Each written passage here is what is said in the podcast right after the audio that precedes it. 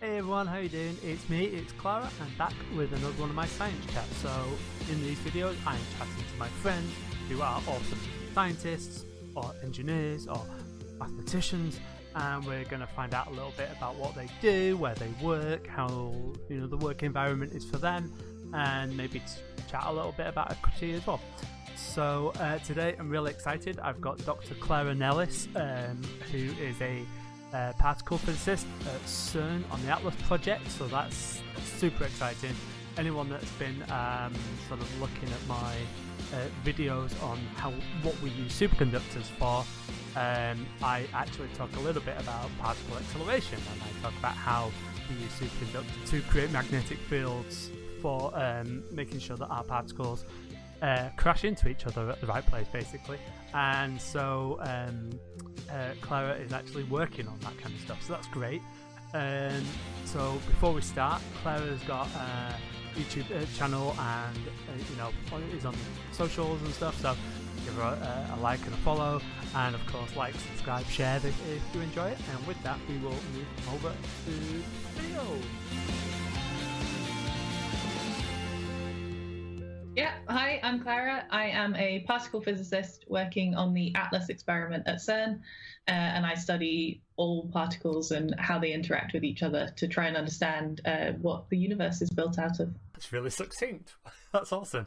And uh, also, like I say, we know each other through some of this sort of outreach and the diversity and inclusion work. So tell us a, a, little overview, and we'll come back to that later, but a little overview of the stuff that you're involved in. Yeah, I guess to also try and keep it succinct, um, as I was progressing through physics, I noticed, of course, that. Um, that there's a lack of diversity, and initially I was looking at uh, women in physics, um, and so I wanted to encourage more women in physics. And as I have progressed through my career, I've noticed that it's not just about getting people into physics, but it's creating an environment where everybody can thrive and really flourish with their research. So it's also about keeping people in physics, and it's and now I've uh, broadened out and understanding the different um, diversity that we need to include in in science. Yeah, that's yeah something I was talking about with Andrew. It's really nice that you know I started out looking at sort of LGBTI plus in, in STEM and maybe working class in STEM,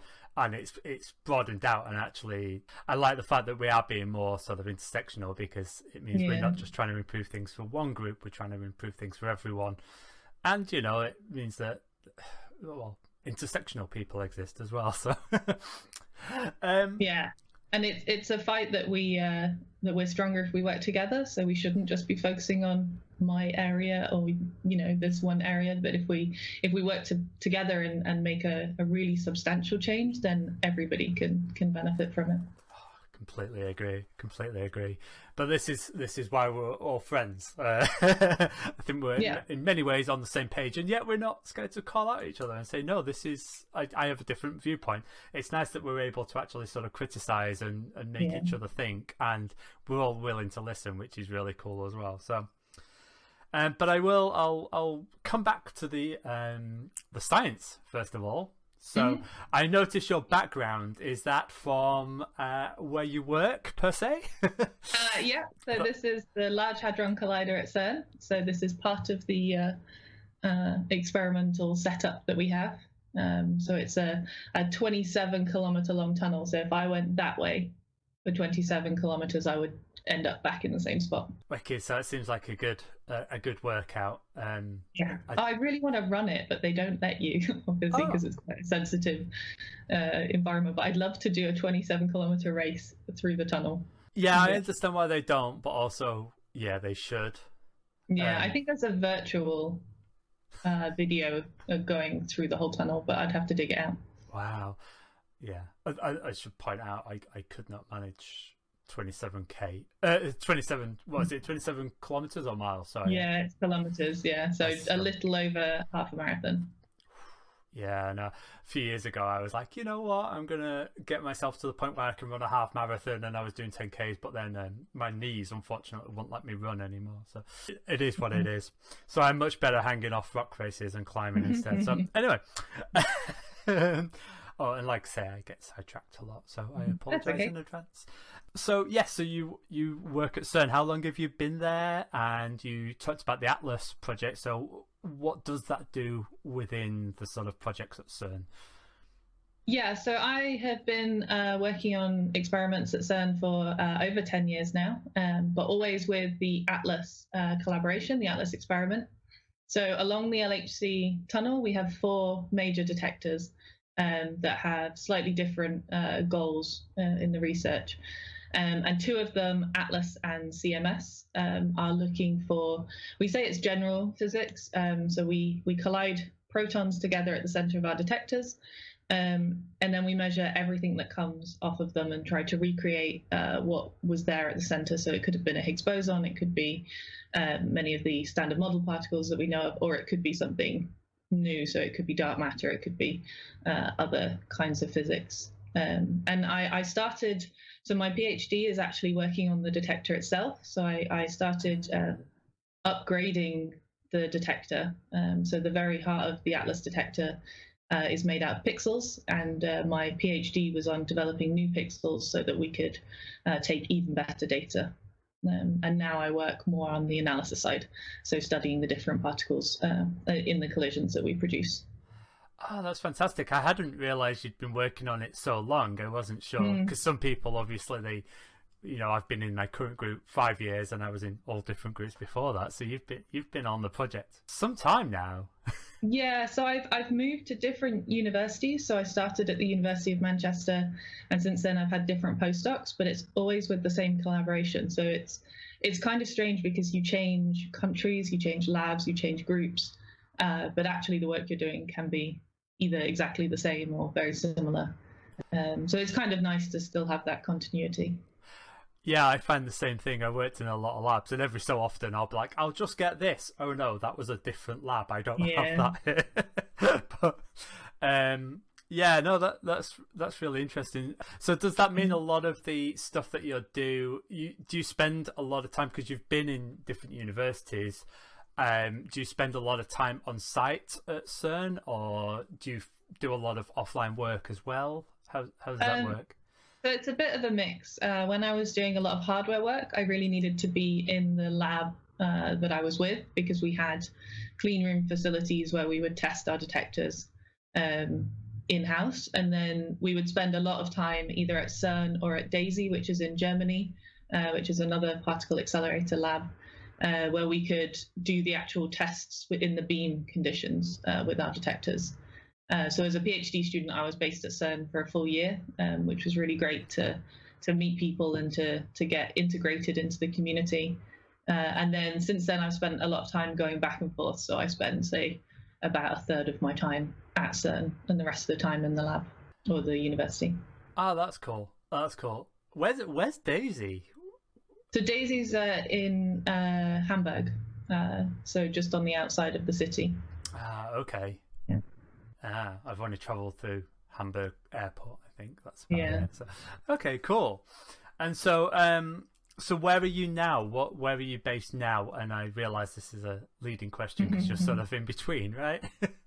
well, so I'm still with the same. So I'm I'm currently in Nijmegen in uh, the Netherlands. So this is where my university is. I'm with uh, Radboud, uh, and also with Nikhef, which is the Dutch uh, high energy physics uh, funding. And so I'm still going to be with them, but I'm I'm I'm moving to CERN to be based there uh, for a while. So yeah, kind of in between locations.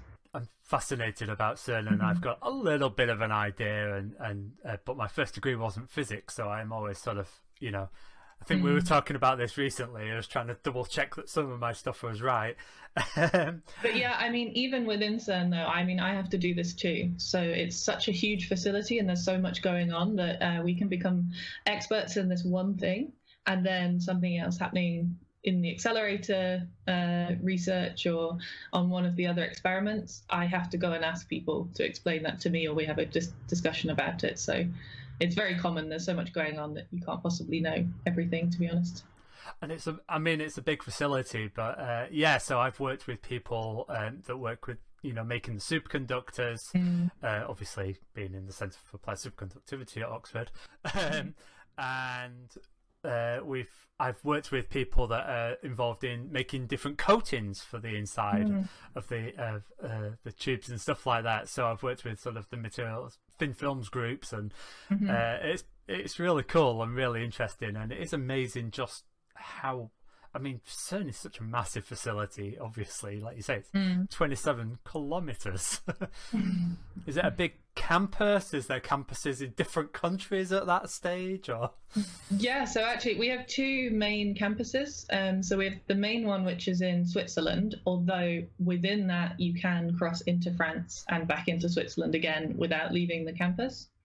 Um, so we have a little stone that says when you're going into into France. And then we have another campus that's actually just in France, um, which is where, for example, the control center for the Large Hadron Collider is. So a lot of the accelerator physicists are based on that site. Um, and then a lot of the detector people are based on the Meyrin site, which is in Switzerland. So cool! I love the fact that it's like, oh, I'm in another country. I hadn't realised yeah. where I'd wandered. That's um, that's really cool. I love that. And people forget when they go to the other site and there's a restaurant there that you have to pay in euros, whereas on the on the main site you pay in Swiss francs. Of course. Um, so you you can pay in other currency, but sometimes the exchange rate isn't so good. So you want to pay in the correct currency for the country you're in. Yeah, yeah, yeah. And and and, and having been a postdoc in Switzerland for four years, is the uh, canteen in Switzerland about five times as expensive as the one on the French side? Uh, it's it the the good thing about CERN is that even though it seems expensive when you get there from somewhere else, if you then go and eat in Geneva, it's it's actually quite reasonable. Uh, the cost compared to eating in town. Um, so it's it's a bit more expensive than the French side, but it's not a massive difference because they kind they try and keep it reasonable for people. Yeah, we actually, um, I was doing some experiments. We got a short term project from an EU cost action to uh, allow mm. a professor from uh, Belgium to come and work with me in, in Zurich. And, um, and they have a very set amount that you can for sort of daily living, and that wasn't yeah. even half the cost of the cheapest hotel I could find. Yeah. So, um, so they ended up um, crashing in my spare room for a couple of weeks instead. But yeah, cool. So what is it you're you're doing on a day to day basis? How often are experiments running? How often are you smashing things into other things? And um, is that a rare you, mean, occurrence? you mean for my work or just in general? How much do you smash stuff up? Um, yeah. There's a great, my favorite comic. There's a great comic um, that has. Uh, it says if biologists did their research like the LHC or like CERN, and they just smash two frogs into each other uh, and try and look at all the pieces, um, which I don't recommend doing because it's not very nice to frogs. But I thought it was quite funny. Um, yeah, so day to day, I'm uh, doing analysis work now. Um, so we're so we're not currently running at CERN. We're in what's called a shutdown period, um, which is a scheduled block of time for about one or two years, um, where we warm up the accelerator, open up all the caverns, and we um, install our upgrades. We do repairs. We maybe improve. Yeah. Um, so the accelerator, uh, if we want to move to a higher energy, it also needs to be trained. The magnets. Um, so all of this happens during the shutdown. Uh, and so during that period, we're not, for example, doing shifts in the control room. We're not monitoring the detectors, um, but we're still analyzing the data that we've taken before. Um, so we have a huge chunk of data uh, that we're sifting through to try and do precision measurements, to try and find new particles, to yeah, do all of the studies that we want to do, ready so that when we take more data uh, starting next year, then um, then yeah, we're ready to to add to the data we've already got. Yeah, that's really cool. Uh, it's ironic that you mentioned flags. I just chatted with um, Andrew Prinsep, and he was talking about levitating frogs. Uh, go figure. We don't levitate any frogs. Um, yeah. yeah. So, so day to day, I'm doing a lot of coding. Um, so a lot of uh, writing uh, okay. scripts to to search through the data to select um, events that we're interested in, and also I, I'm starting to do more machine learning work. Uh, so writing algorithms to select for me um, because there's so much that we have to consider. Um, so all the different um, all the different features of the event that we could say, okay, I want one electron rather than two electrons, and that will look um, at a certain set of data for us. We can teach machine learning algorithms to do that in a in a more intelligent way, in a more uh, powerful way. So you're not just using a microscope and you know looking really hard. that is a joke, of course. Although we do sometimes say that uh, the LHC is like a huge microscope because it's it's really looking at things on a tiny scale. So we don't look with our eyes, but uh, we often use the analogy that it is like a, a huge microscope. Funnily enough, as I was saying it, I was I was actually wondering that because that's effectively what you're doing. I mean, you are like you say, looking at very small things or uh, in a, uh, well, very very small things, in fact. But yeah, yeah and there's a, a lot of crossover with some of the work that I do, but obviously it's a very different scale. And the idea of a two year shutdown for maintenance, um, I can imagine that the researchers in my lab would um, not be so happy if I said that we had a. a I'm just going to do some quick maintenance. Uh, the system yeah. will be up and running again in two years. I mean, most research positions might yeah. not even be that long we have a, a page that tells you the status of the LHC, and I, I, like so at the end of the last shutdown, they usually write. So sometimes we have shutdowns for um, say a, a day, um, but that's not shutting down the whole of the LHC. It's it's not doing collisions for physics analysis, but the accelerator physicist might want to do some beam studies, for example. And so they'll put a little note on this page, you know, shut down for beam studies or whatever. And at the end of the last set of run, they said they wrote shut down uh, for intervention, estimated time two years. so, wow, yeah, yeah. And I know, uh, I mean, a, a, different bit of kit, but I was um, at Culham in the UK um, at Jet looking yeah. at their fusion generator, and I was there when they were sort of trying to get it ready to turn back on after a long time. And actually, the next time I was there, they just fired it up like mm. the day or so before. I was there doing some trans awareness, and I got to see them firing up Jet, which was pretty cool. that does sound very cool. I would love to see that. Yeah, yeah. Don't think I was supposed to be there, but they were like, yeah, whatever. It'll be fine. So, um, I love it, and I'm also getting to learn all this different stuff as well, which is mm. fascinating. So, so basically, particles are being sort of smashed into each other, not frogs particles, um, and then you're measuring them. So, how are you smashing the particles, and how are you measuring them? And I realise that that is a lot of information. So, feel free to talk about the in whatever depth you feel happy doing. Yeah. So uh, we we have the protons in the accelerator, and uh, the accelerator physicists. Uh, work on making the bunch of protons really dense um, together because that means that when when each beam crosses each other, uh, you want the chance of there to be an interaction to be very high. And um, so the denser the, the proton bunch, we call it, uh, the more likely you'll get a collision. Um, so that's what they they work on, and they also work on making sure like the crossing angle is is right um, to increase the chance of collision. Uh, so they, yeah, they accelerate the protons to very nearly the speed of light. We get them up to what's called 13 TeV. Uh, that's the it's a tera electron volt, and it's the um, center of mass energy uh, of the collision. And then using Einstein's equation, E equals mc squared, so we know that matter can be converted into energy and then back into matter again. Um, so we, yeah, we take the matter and the energy from the the protons. Um, they collide together and from that something a new particle is created. Uh, so the the the rate of the the particles being created depends on what you're colliding, uh, the energy um, that they're colliding at.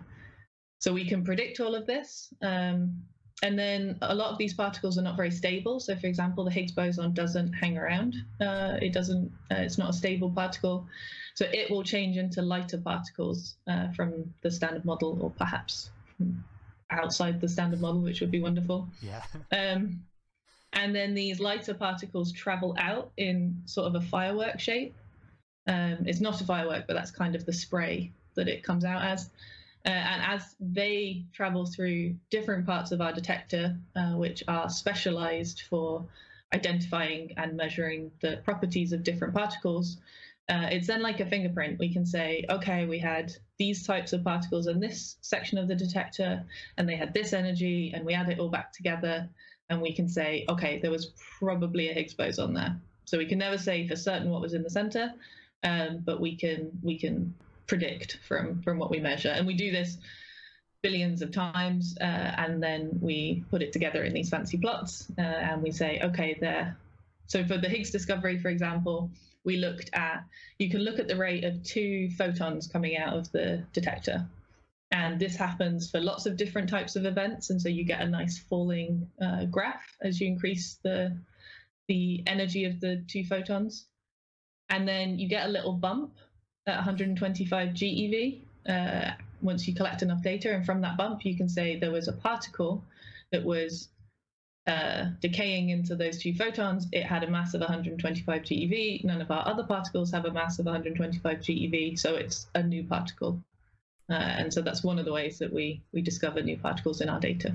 Wow, that's so cool. It's, I mean, and like you say, it's, I mean, it's a lot of energy. So I, I tried to do a very basic overview of it in a, a video that should be going out fairly soon, actually, on my channel, which you kindly looked over and corrected. But it is, it's so complicated. There's so much different stuff going on and so many different mm-hmm. theories that it, and, and especially not coming from a physics background for me, it was like, I, I, it was, it was a learning curve. yeah, but I, I will say um, one of the misconceptions we sometimes get at CERN is that it's only physicists uh, that are working there, but we really have a massive team of engineers, computer scientists, um, material scientists, and then that's also to mention we have uh, lawyers and human resources staff and translators, and so CERN is uh, tens of thousands of people. Uh, and we really need everybody to come together to make this happen. So the person who gets to make that final plot and say, I found the particle gets, you know, a lot of the credit often, but really there's such a massive team behind the whole endeavor. Uh, and I'm sure I've missed groups out. So, oh yeah, we have firefighters on CERN. We have a dedicated firefighting team. Um, just so that we don't set anything on fire, or if we do, they come and stop it yeah, actually, uh, when I was when I was doing my postdoc uh, in in Switzerland, I my uh, lab uh, my office partners my office mate's uh, dad was one of the health and safety inspectors at CERN, so mm. kind of he was his dad was part of one you know one of the parts of the cogs mm. in that machine, and we were talking about it before because yeah, I was talking about the, with usually I work with material scientists, and even within the material scientists, there's the coating groups, and there's the mm. superconducting group, and there's there's so many of those. There's so many different people. Um, quite remarkable just how many people are there, and and how much effort goes into making the experiments work. Um, which is why I think I don't know if any of our viewers have looked, but you know when you've got a paper, there's like two mm-hmm. pages mm. of people listed. Um, on there, but it's it's because there is so much involved and so much going on. So yeah, so just quickly the example that I gave with the Higgs to two photons.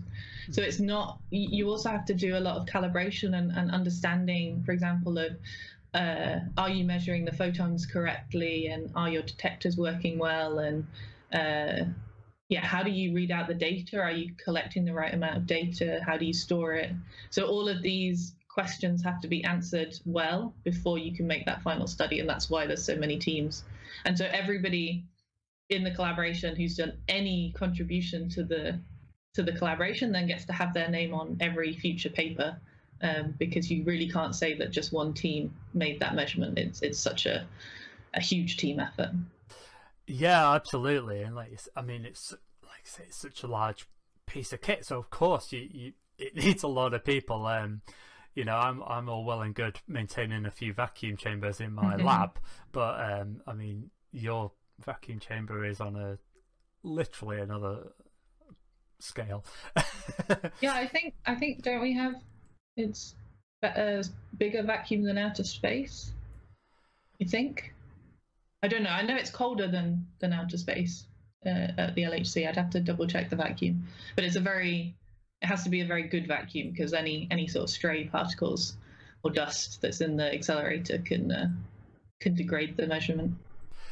Yeah, absolutely. We so my equipments are just sort of high vacuum or ultra high vacuum, and then you've got Yeah. space. And I think you're yeah the uh, I can't even imagine the size of the vacuum pumps or the type of vacuum pumps you've got working at um, at the LHA. I've not actually had a look around, so um, Oh, you I- have to come visit. yeah, I believe it or Do a live not. Yeah, I've even so I, I, I streamed a video that was um, talking about sort of LGBTI in STEM, and that was being streamed to a group in CERN, and and I've Mhm. worked with so many different people. I've even lived in the same country, and I've well half the same country, uh, and I've still not managed to. Uh, Yeah, but you're in the German speaking part, right? Yeah, it's very, very different part of the country.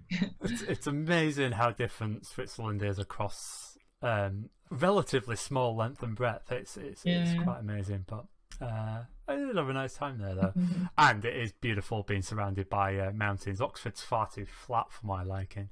Someone that climbs and hikes, um, yeah. I like a bit of mountain. And uh, um, one question that sort of occurs to me, and this is probably a really basic question, but I'm putting you on the spot, so maybe it's not. Um, so you're sending these uh, particles around the system, and like you said, it's 26 kilo- uh, 27 kilometers long. Mhm. So how long does it take them to to do a, a rotation? Uh, that's a good question. We collide bunches 11,000 times per second, but that's not necessarily because we have a whole train that's in the beam. It's it's uh, say say a tenth of a thousandth of a second. Did I say that correctly? It's very very quick. Yeah, that's that's incredible. And do they? Um, when I was doing my animations, I had them going round and round and round. Do they go around a few times, or do they go around once? Uh, well, so it's 11,000 times a second. So if you say if you had one bunch, yeah, I'd have to check the numbers completely. oh no, But yeah, yeah. Yeah, so but then we have the beam in the LHC for hours. Um, so I think the there's there is a, a record of the LHC, uh, which I think is over a day of having beam circulating in the in the collider. So it's it's billions of times that they they will uh, or more uh, go around the the accelerator. Uh, Wow. and really, really, we eventually we just get rid of the beam and start again. Um, not because we can't keep it in the accelerator, but because when they collide, it reduces the number of protons that we have, and it's more complicated to try and top that up uh, than to just get all of rid of all of it and then to feed in a whole fresh bunch of protons.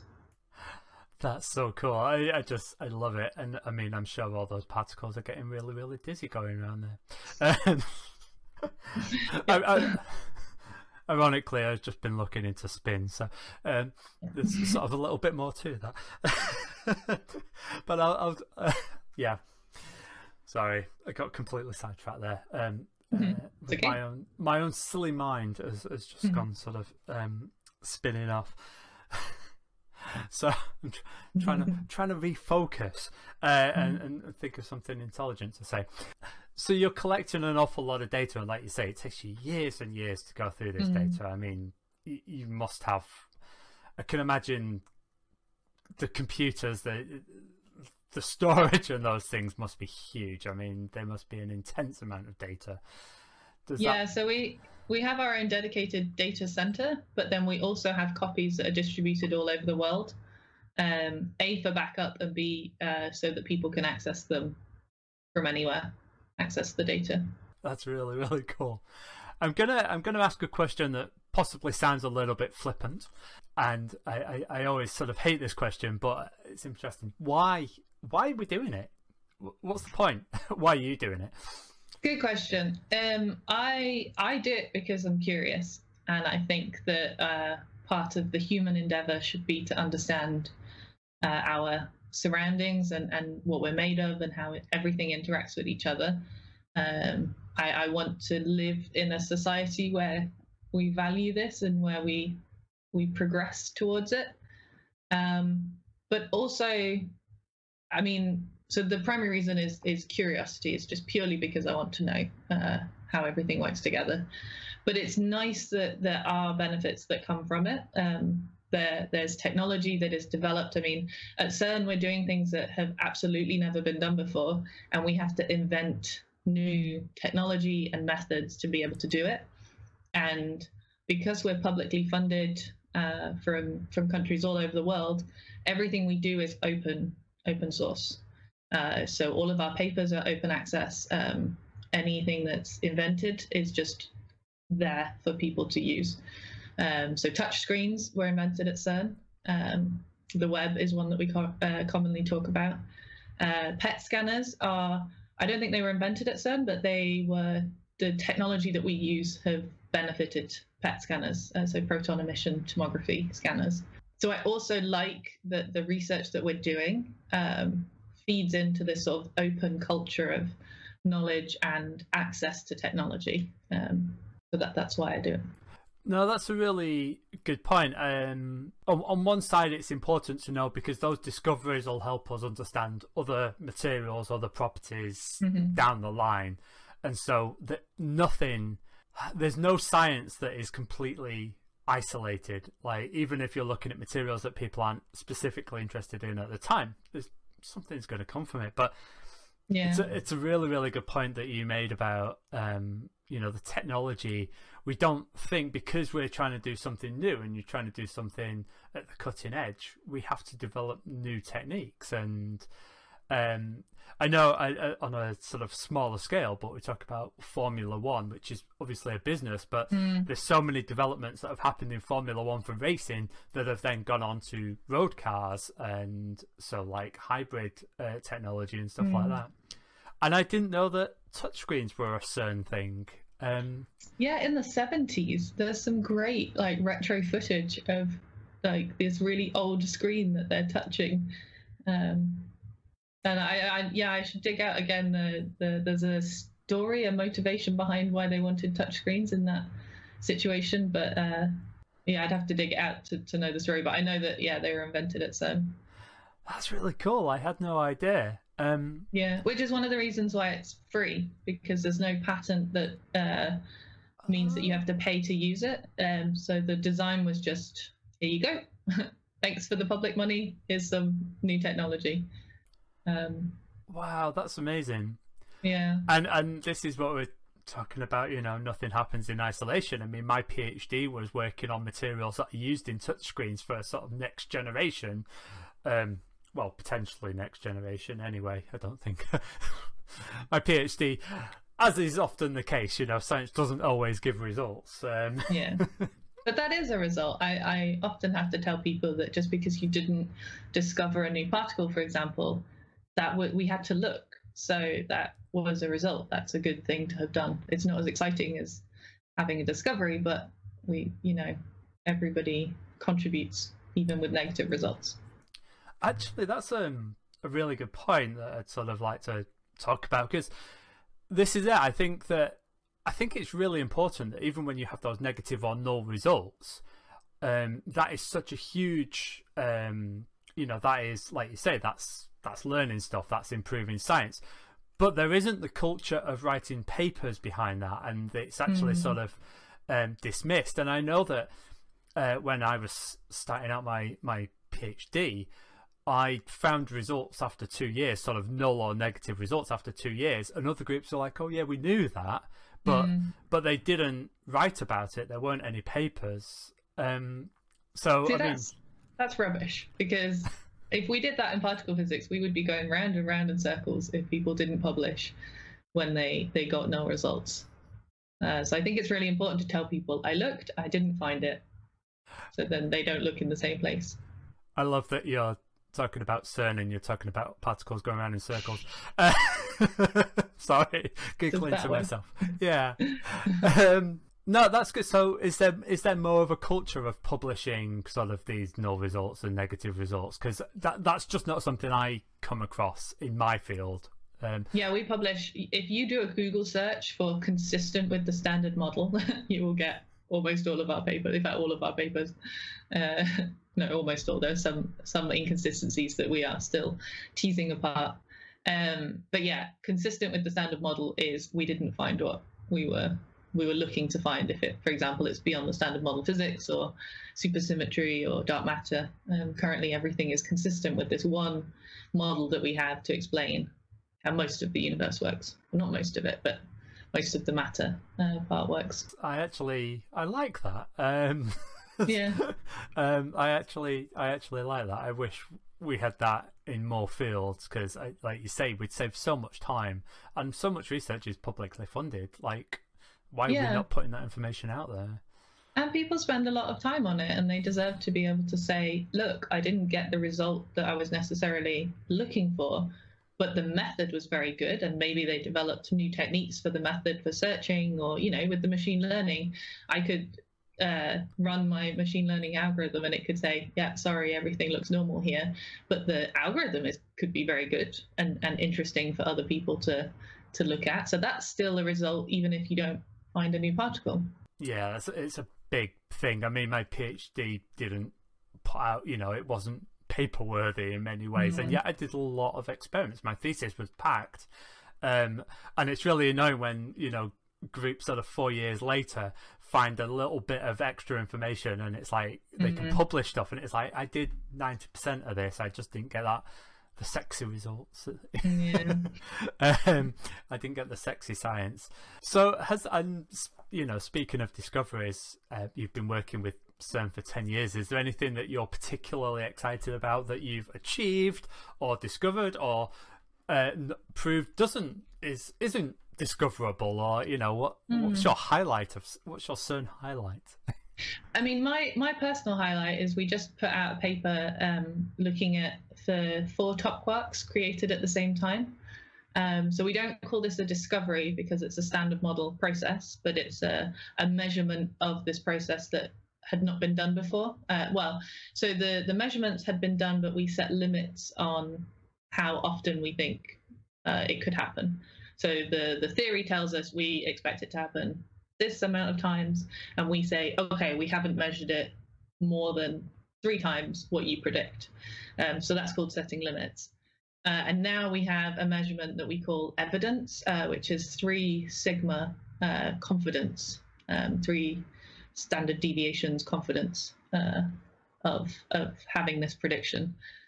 Um, so that it's a precision measurement. It was really difficult to do. It took us over two years to do this measurement, and so I'm really proud to have been part of the team uh, that that did this measurement and contributed to this uh, this really rare uh, measurement. Um, I mean, obviously, we also have the Higgs discovery, which was very exciting. Um, so I was a PhD student when that came out, hmm. uh, when that was announced. So I was working on the hardware, uh, so not directly involved in the uh, analysis, but we decided that um, so there was a, a, group of the students uh, at CERN at the time when they were um, when they announced the announcement uh, would be in the auditorium. We knew that we weren't going to get seats because like loads of them were wow. uh, reserved um, unless we uh, got there very early. So we turned up at midnight for a talk that started, I think, at 9 a.m. the next day, um, and had a bit of a party outside of the door. Uh, and so I was about, say, the 20th person into the room. And so I was sat right at the back in the middle uh, of the auditorium and got to hear the presentations, the discussions, and just the, the feeling in the room of the community as something that people had been looking for for 50 years. So um, Higgs was there, Peter Higgs, Professor Peter Higgs, and Professor Francois Englert was there, and uh, the other theorists as well, um, who were part of the the theorists who predicted the field and the particle, um, and then just so many people who've been involved in in the discovery uh, in different ways were in the room. So it was just really exciting. It felt like it felt like being at a rock concert, queuing up the night before and saying, "Oh, I really hope we get a seat and we can get in there." And um, and then afterwards, we went into the the restaurant at CERN. Uh, I fell asleep because I barely had any sleep, so I was like this on the table. And a journalist came up to our table, which woke me up, and said, I could tell you are British. I could see the Pimm's from the other side of the restaurant. Does anyone want to talk about this result? Mm-hmm. And so I said something, and I don't even remember what I said, but that was like one of the first articles I was quoted in because I was like, this is great. I'm so happy. That's amazing. I love that. Yeah. Wow. It, it was a fun day. Yeah, that that that would have really been something to be a part of and sort of it's a god particle right and, yeah. oh, no we don't call it that I'm no i that. know you can say that i'm not i can say that. that. no i know uh, I was going to make another joke, but I think I, will probably not. you can make it. I, I. No, actually, I'd rather not. Uh, mm-hmm. Always avoid religion. So I'm gonna I'm gonna switch tack a little bit. Um, okay. So, uh, like I say, we know each other through our work in sort of outreach and, and diversity, trying to push for equity in science for different people. So, um, how's your journey been in STEM? Has it? And you don't have to talk about anything you don't want to, obviously, mm. but you know, how's how's your journey been? Has it been okay, or have you seen stuff that you're like, I don't want anyone else to go through this? Yeah, I think so. As an undergrad, I think I was pretty ignorant.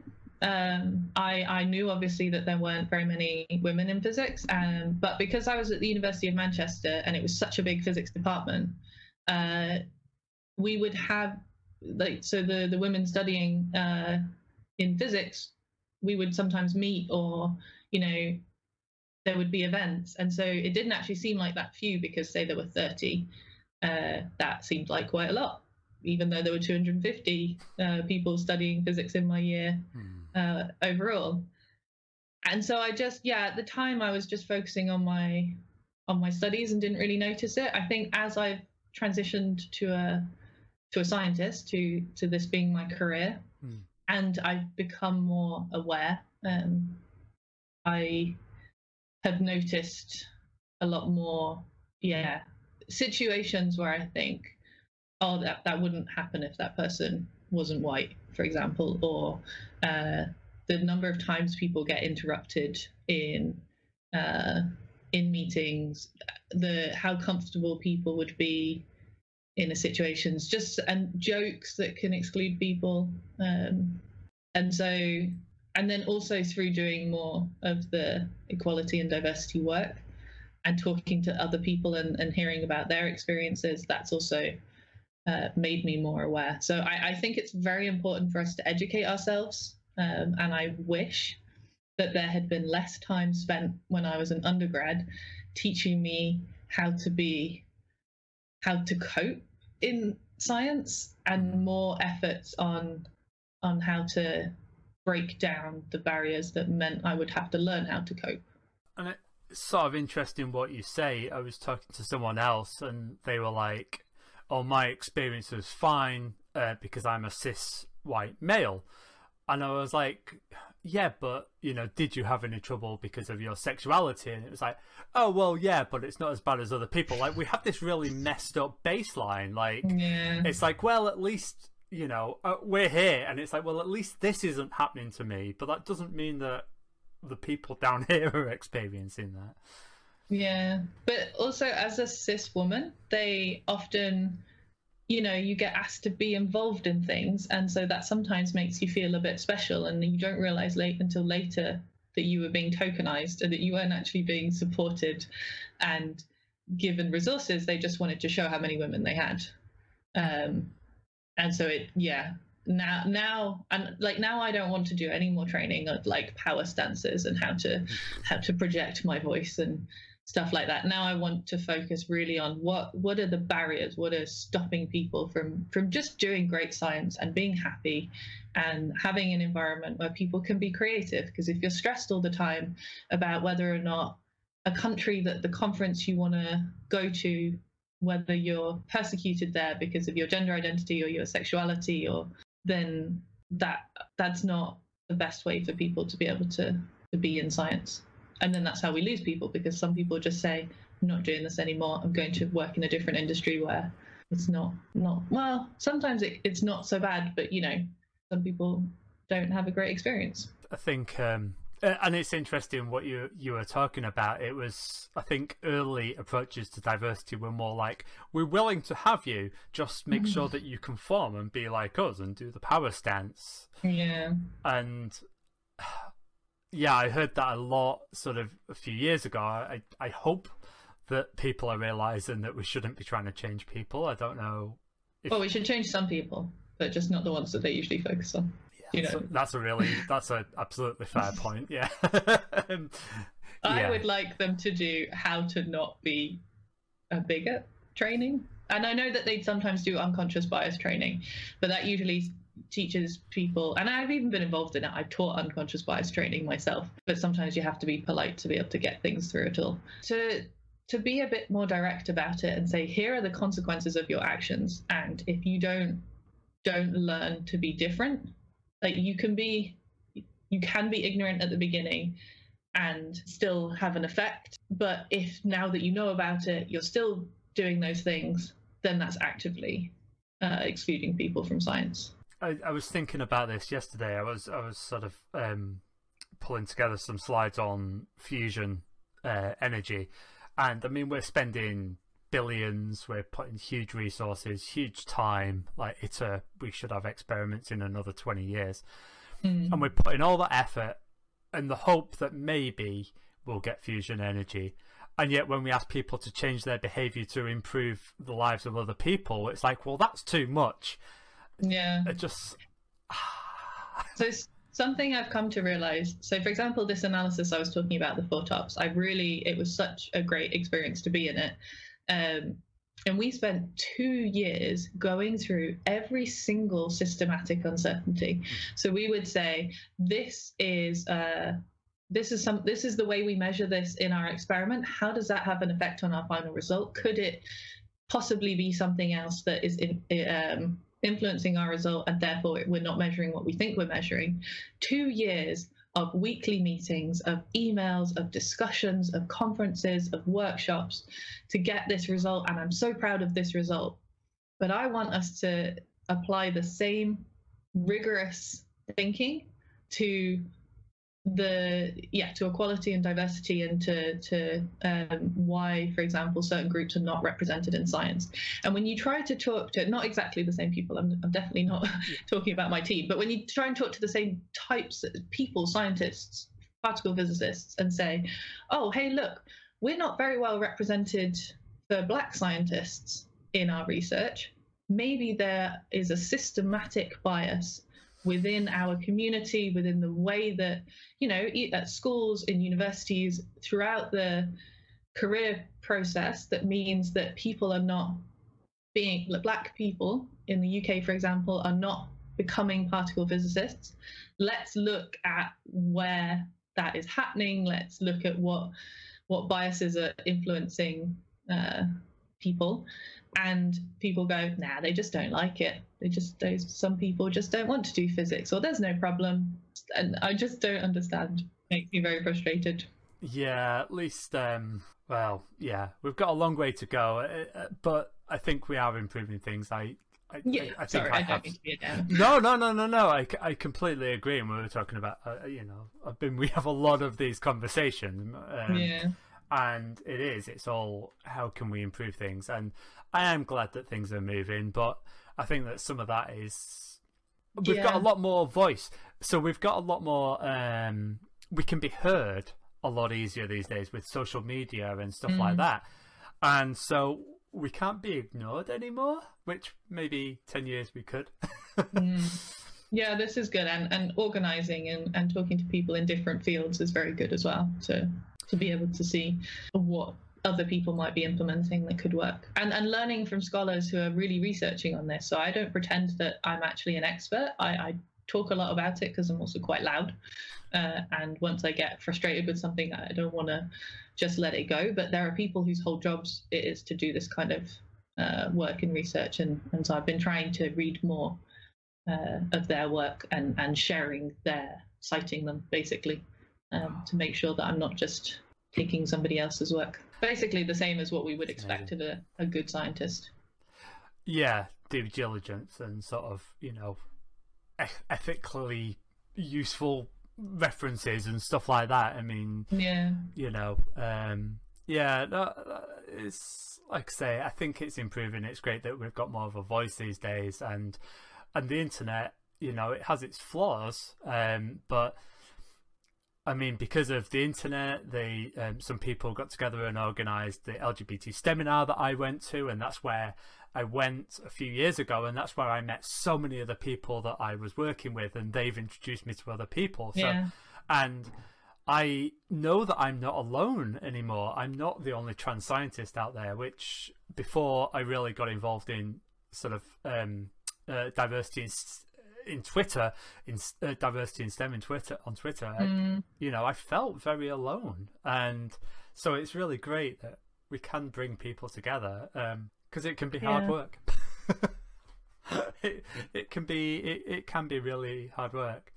yeah. And also, I think one of the nice things about the group that we're in is that so the the people who are being directly affected by something should have a voice in in directing it, but they shouldn't have to do all the work. If something bad is happening, if people are being aggressive about trans rights, then we should also so cis people should also stand next to trans people and say this is not okay and take some of the burden um, because I don't think it's fair that you know it's exhausting to have to deal with things. I agree, um, but I also like talking about the group Tigers in STEM, and I, I love the fact that you know I can say something and someone will be like, "Whoa, no, you've got that wrong. That is not, you know, that's racist or that's ableist," and and but we can have a discussion about it, and we'll listen, and I come out more educated, I know more, and uh, improved as a result of that. It's it's a it's nice when you can because you don't always feel that people are listening to you either. But I know that Mm. within our group, if we say no, you've got that wrong, it's like, oh, sorry, right, why? And that that's really nice. Like people being able to say, yeah, I don't know Yeah. everything, which as scientists. You'd think that was a basic principle. We don't know everything, Yeah. otherwise we won't be doing what we do. Yeah, there's that pie chart, right, of things you know, things you know you don't know, and things you don't know you don't know, and we need to be better at saying there's a, this whole chunk of things we don't know, and that's okay. We'll we'll learn. yeah, exactly. Um, absolutely. Yeah. Um, and and just talking a little bit more. Um, so obviously, a big part of um, improving uh, sort of inclusion and equity is is just visibility. And I know you do a lot of uh, science outreach. Like you're Mhm. involved in different little things. Is there anything that you'd like to talk about that you enjoy doing in terms of the science outreach side of it? Um, yeah, I mean, maybe to start, I mean, this is where I, I started to get more involved with uh, because I wanted to show at the at the time a young uh, woman working in physics um, as a sort of working example of of somebody in the field because yeah, repre- representation matters. Um, and now, so I still do a lot of outreach. Um, I, I I love talking to schools. I do a lot of sort of remote conversations with schools Amazing. uh, because they can't always travel. Geneva's very expensive to get to, especially during the global pandemic. People can't travel anymore. yep. Um, so being able to still give young people the experience of, of wonder, of being able to even virtually visit our lab and, and to understand what we're doing. Because I, I want people to understand. I don't want it to be this sort of hidden hidden research facility. It's not. It's it's you can go on tours, you can you can talk to the scientists, and we're very happy to explain uh, what we're doing. Um, but now also I do work on uh, enabling others to do outreach. So I want because as you said, uh, representation is so important. I don't represent everybody, so I want to make sure that other people can also do outreach so that they can be representative for their groups and i think that's that's important as well Oh, that's really good, and I, I think, and that, and that's yeah, the basic principle of you know real equity is giving giving other people a voice and and allowing them to have their voice and, and giving them that Yeah. platform. It's really cool. So yeah I- it's that whole it's the whole imagery of climbing a ladder right? There's some people that will climb the ladder and and they'll just climb on their own and say great now i'm here. But there are other people that sort of help the people following to climb up the ladder as well. And that's how you bring people up with you. I don't want to climb on my own. I think that's very lonely. And i think it's important that we bring everybody else up with us yeah, and unfortunately, I do know people that would kick the ladder down after they've got to the top as well. So, um, Yep. sad. But uh, I also I'm I'm loving the image. I mean, do you have like um, big waddles of school children, like uh, ten year olds running around the Large Hadron Collider and poking Also things? not, not in the tunnel, although we have had open days where people can go down into the tunnel, but that's quite rare. I've only been into the tunnel once. Um, it was so it was quite funny when I, I went to New York a few years ago and I went to the UN and had a tour. And while I was there in the in the canteen, I thought, oh, how strange it would be to just have tour groups in your in your work canteen. And then I remembered that that's exactly CERN. That's what happens all the time. And I just sort of don't really, you know, it was just so normal. I didn't really think about it. Um, but yeah, we when when everything is open and and functioning uh, without a pandemic. Um, we often have school groups that come and visit CERN, and it's really great. Sometimes they're all in, in jumpers with sort of sciency themed nicknames on them, and uh, it's it's nice to see them. And what I really love about doing outreach and talking to people about what we do is that I can get very bogged down in the code. I might spend all of my day trying to work out one bug, and that can be very uh, frustrating. And you get, you know, you're just working on this very small part of the whole thing. But when you do outreach and, and talk to people about the work that we're doing, then uh, it reminds me of the, the bigger picture, the motivation for doing it, and just the excitement on people's faces when you can show them the detector. Mm. It, I also benefit from it because I, I get reminded of how cool it is that uh, the work that we're doing. Um, so I think it's great to share. That's really funny, actually, because you were you were sharing that story about being in the canteen and and how strange it would be to have people looking around. And I was thinking, yeah, God, I can't imagine having people coming around my lab. And then I realised that, yeah, normally I have about 10 to 20 schools a year coming to my lab, and I've built demos to show them superconductivity. So, um, yeah. You forget uh, that's interesting, isn't it? we it's so embedded and we do it so naturally that we sort of forget that we do it. Yeah. Um, and I'm often trying to avoid spilling liquid nitrogen on our school children because you know that would be a lot of paperwork. So yeah. well, that's amazing. Is there anything else that you sort of want to mention, whether science or outreach? And feel free if there's not. um, I think we covered a lot. I don't think there's um, there's nothing on the top of my head that I think oh we didn't talk about this. I mean, we could keep talking for hours, I'm sure, but uh, uh, I don't think there's a big thing that we missed.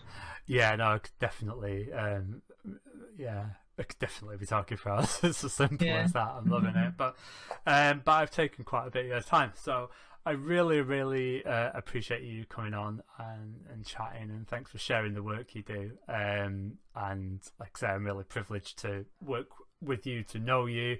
Um, I think you're an amazing advocate, and it's uh, it's it's great that I've got all these friends that I'm just like, wow, this person's amazing. It's it's awesome. So thank you so much. Yes, well, thank you for inviting me on, and, and the feeling is mutual. I'm so impressed with all the work that you're doing, both in your research and and the uh, advocacy work that you're doing.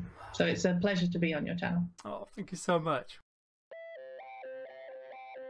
Wow, that was awesome. Uh, that was so cool. So uh, I, I, love these videos and I get to learn more each time. So thank you so much, Clara, for taking the time to chat. So yeah, uh, like I say, don't forget to follow um, Clara. And if you could like subscribe to this video, that'd be brilliant. And I'll see you again soon. Till next time.